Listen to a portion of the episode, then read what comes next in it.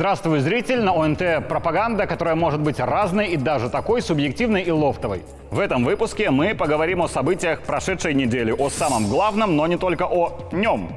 Меня зовут Игорь Тур, это моя пропаганда. Начнем. Есть, знаете, такие недели в президентском графике, когда лично Александром Лукашенко сказано так много о важном и о разном, что даже особо и дополнять видится необязательным, а то и даже лишним.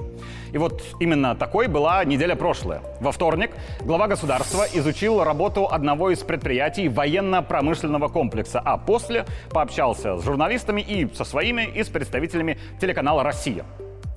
И как-то на фоне громкости заявлений в этих интервью чуть в стороне осталась сама тема поездки президента, а это именно производство боеприпасов. И в первую очередь реактивного снаряда самого распространенного в мире калибра. На секретном объекте, которых в Беларуси много, предприятие, отвечающего в том числе за производство белорусских РСЗО «Полонез», побывал и я. Давайте вот так. Процентов 90 из того, что было доложено главе государства от специалистов, отвечающих за оборонку, является, если не совершенно секретным, то уж точно для служебного пользования. Говорю об этом в том числе как человек, чья воинская учетная специальность подразумевает понимание всех грифов секретности. Поэтому, рассказывая об этом визите, я буду руководствоваться логикой. Ну а логика секретной быть не может.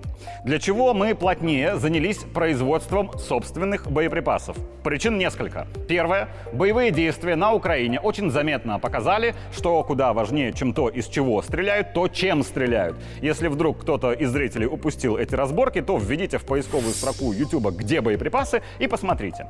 Я в целом люблю тему оружия и все, что с этим связано, в том числе фильмы. Было такое неплохое кино «Оружейный барон» с Николасом Кейджем в главной роли, где, среди прочего, художественно, но очень недалеко от истины рассказывалось, как на Украине разворовывалось и распродавались тонны оружия, доставшиеся ей после распада СССР. И, среди прочего, в этом не самом плохом фильме звучала фраза «Если воюют торговцы оружием, боеприпасы никогда не кончаются». Звучит, да, пафосно, но суть передается верно. Победителем в любом затяжном конфликте с высокой долей вероятности окажется окажется тот, у кого не самое передовое оружие, не самое мощное, не самое модное, а тот, кто может обеспечивать бесперебойную и избыточную поставку снарядов на фронт.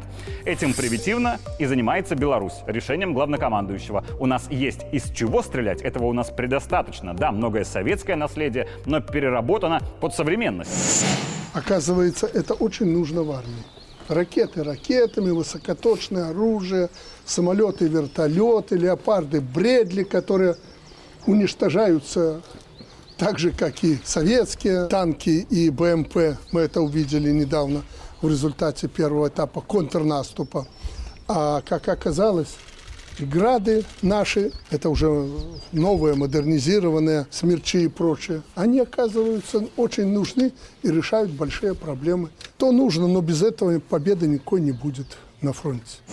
И вместо того, чтобы вкладывать миллиарды долларов в разработку чего-то сверхзвукового или сверхдальнего, мы вкладываем миллионы в производство боеприпасов, чтобы в случае чего не зависеть вообще ни от кого в мире. Если вдруг киевский режим решит слить коллективный Запад, для этого им не нужно будет ничего делать. Даже просить вернуть все поставленные танки, самолеты и РСЗО тоже не нужно. Нужно будет просто перестать поставлять Киеву снаряды. Потому что без снарядов вот все это, это модная и дорогая, но груда бесполезного металла.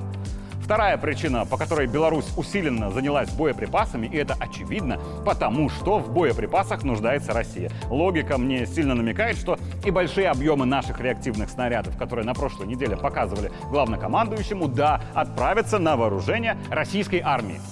Я в целом поддерживаю тезис «нет войне».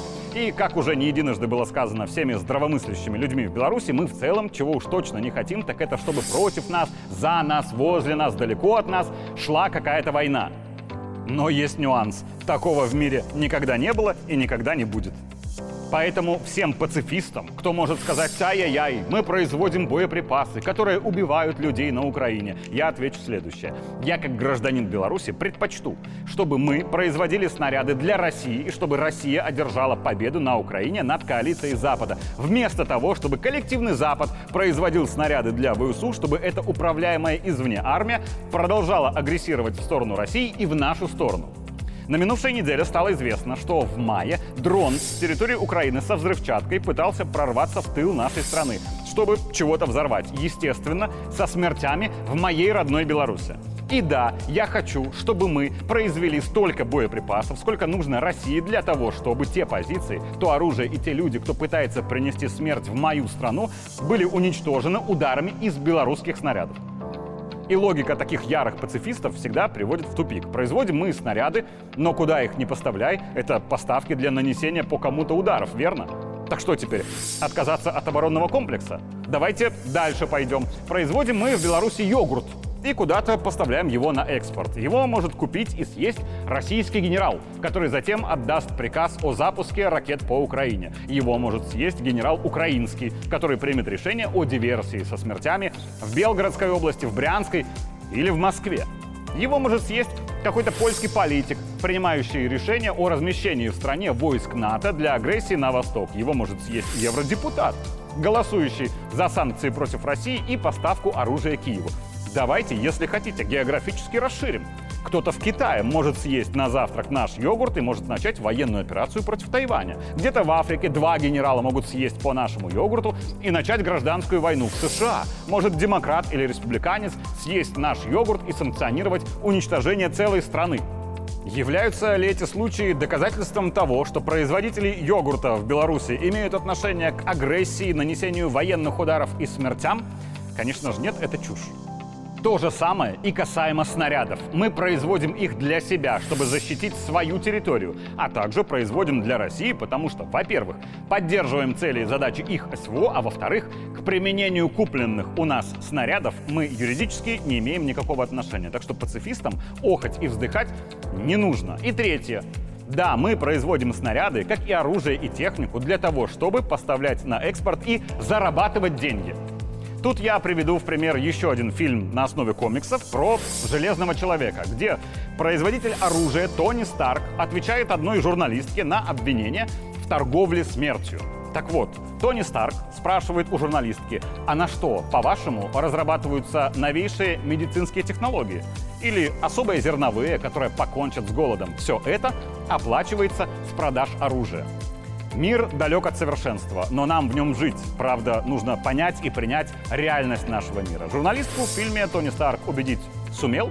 Надеюсь, зрители наши тоже согласятся. А для тех, кто вот ярый пацифист и кто нет войне, я вас удивлю. Часть вашей зарплаты – это прибыль от экспорта белорусского оружия, вне зависимости от того, где вы работаете. Теперь касаемо интервью президента и вопроса, зачем нам ядерное оружие. Александр Григорьевич ответил максимально подробно в очередной раз. Не в России дело. Сначала я просил Путина, потом я настоятельно, по-дружески потребовал. Просил, потребовал. Верни мне это пока оружие. Мне его достаточно. Ну зачем мне стратегическое? Те же тополя. Хотя мы сейчас готовим площадки и под эти вооружения. Они все живы, здоровы, кроме одной. Но это межконтинентальная ракета. Я что, с Америкой собираюсь воевать? Нет. Поэтому мне пока достаточно этого оружия, если грубо говорить. Но это было мое требование. Это не Россия мне навязывала. Почему? Потому что с ядерной державой, как вы все говорите, никто еще в мире не воевал. И я не хочу, чтобы с нами воевали. Угроза есть такая? Есть.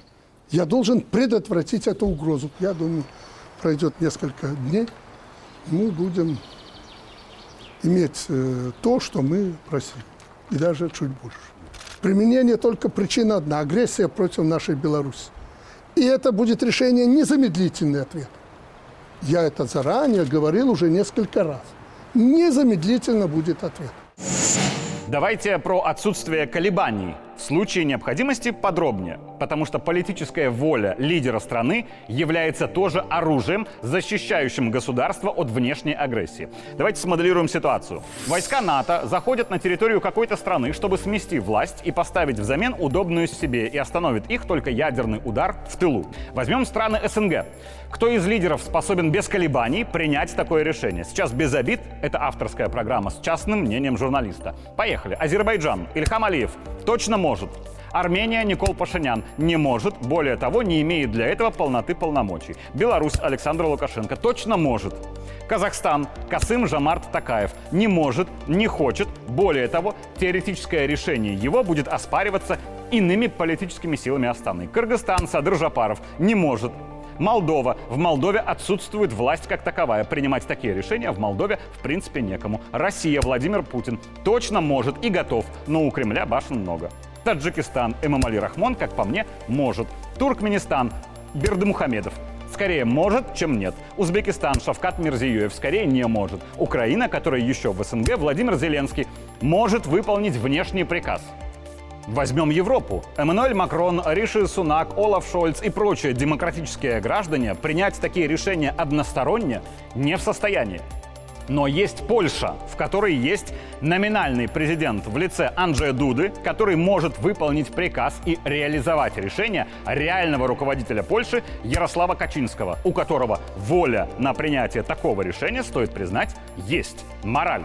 В вопросе ядерного оружия следует обращать внимание лишь на то, что говорят и делают лидеры стран, у которых есть политическая воля и инструментарий для принятия решения это оружие применить. И все западные крики, как и недовольство некоторых, кто на Востоке, совершенно не имеют значения.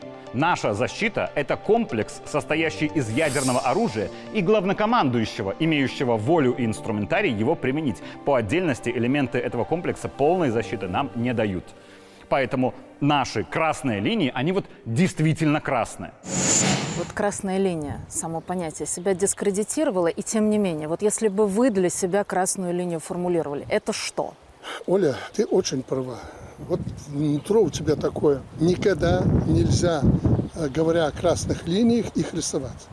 Потому что жизнь меняется, и линии двигаются то вперед, то назад. Мы их называли конкретно. Ну, не мы, больше вы. Э, ну и что сейчас? Ты правильно иногда задаешь вопрос там у себя, я смотрю. Ну вот они линии уже перешли. Что дальше? Что вы нарисовали где-то тайно новые линии? То есть, если ты говоришь, что красные линии, они всегда есть. И у нас, и у них. Э, у россиян, и у украинцев. Они есть. Но политически лучше не озвучивать, какие они. Жизнь это меняет. Так произошло и в Российской Федерации. Но вы уже их назвали. Но, Оля, Правда стоит в том, что назвав красные линии, не сказали, что вот эту линию перейдешь, будет это. Эту перейдешь, тактическое ядерное, это стратегическое. Вот это не сказали, слава богу. Поэтому не надо никогда влазить в эти детали. Красные линии, вот для меня, это полномасштабная агрессия с любой стороны сейчас. Еще из особо интересного у Александра Григорьевича российские журналисты интересовались, как он относится к Зеленскому, которого называет Володей, но которого называл не только так. Давайте для начала послушаем ответ президента. Вы так сказали, Володя Зеленский. Зеленский, он сейчас Володя, или вас же процитирую я г- уже, гнида? Да, я уже с ним и не с Гнидой, и не с Володей уже же не разговариваю, поэтому даже не знаю как. Но у меня нет к нему какой-то озлобленности. Понимаешь, если бы на его месте, извини меня, Путин был, я бы на него был злой. Потому что человек соображает, что он делает. Он, он знает, что такое война, он военный человек. Но э, Володя Зеленский, он не специалист. Ну, а потом, если ты в эту телегу впрягся, ну, дорогой мой, так ты уже отвечай. Поэтому он, он не понимает э, сам, что он творит. Где-то с год назад я публично сказал следующее. Я допускаю, что господин Зеленский шел в политику с искренним желанием сделать что-то хорошее для своей страны. И я допускаю, что и сейчас Зеленский считает, что делает что-то хорошее для своей Украины. После этой фразы я в личных сообщениях получил шквал негатива, меня обвинили чуть ли не в тайной поддержке ВСУ и предательстве. Но я остаюсь при своем мнении. Главная претензия у меня к Зеленскому в том, что он полез туда, где не тянул и не тянет. Будучи неплохим юмористом и артистом, но совершенно бестолковым президентом и особенно главнокомандующим. Более того, на мой субъективный взгляд, господин Зеленский напрочь лишен стратегического ума. Потому что тактически воевать всеми и всем за то, чтобы была Украина, может и кажется каким-то благородным. Но никому не будет нужна Украина, в которой не будет украинцев. А даже если Украина останется, то без украинцев она будет чем угодно, но не Украиной. Александр Григорьевич в сердцах назвал Зеленского гнидой. Хотя у меня есть основания считать, что как раз гнидами в большей степени Александр Григорьевич считает тех, кто выбрал Зеленского и помог ему получить кресло президента. А вот здесь рекомендую пересмотреть сериал «Слуга народа», особенно первый сезон. Когда Зеленский будет умирать, он будет думать, что умирает героем Украины, несмотря на всю глупость таких мыслей и несмотря на то, что время на места все расставит, и личность Зеленского в истории Украины будет пересмотрена с героической на прозаическую. Потому что тогда, когда нужно было сделать шаг назад, сохранив жизни своих граждан и свою страну, Зеленскому сказали сделать шаг в сторону. И он его сделал, не имея возможности поступить иначе. А затем он поверил в свою роль и в то, что вот так было правильно. Ведем переговоры. Э, вроде бы нормально. Узнали американцы. Пошли какие-то трения. Они нам предлагают. Давай в следующий раз в Стамбуле. Да пошли вы нахрен. Какой Стамбул? Чем мы в Стамбул поедем? Мы граничим с вами. Здесь я сделаю ремарку, потому что три человека на прошлой неделе сказали мне, о, Александр Григорьевич, оказывается, научил Владимира Владимировича ругаться. И это правильно, потому что так к народу ближе. У нас такого оружия больше, чем у стран НАТО. Они знают об этом и все время нас склоняют к тому, чтобы мы начали переговоры по сокращению. Хреном, понимаете, как у нас в народе говорят. Еще из интересного в целом то, как Россия перенимает опыт Беларуси в разных сферах. Критиковались вот мы за работу с оппозицией в 20-м, а потом то же самое увидели на Востоке. С упора на наше сельское хозяйство тоже там кто-то посмеивался, а вот уже в Сочи, прощаясь, Путин рассказывает Лукашенко об уборочной на юге России. Или вот есть у нас то, что называется целевой подготовкой студентов. А на прошлой неделе Путин поручает своему правительству подготовить предложение по развитию такого инструмента, как ученический договор.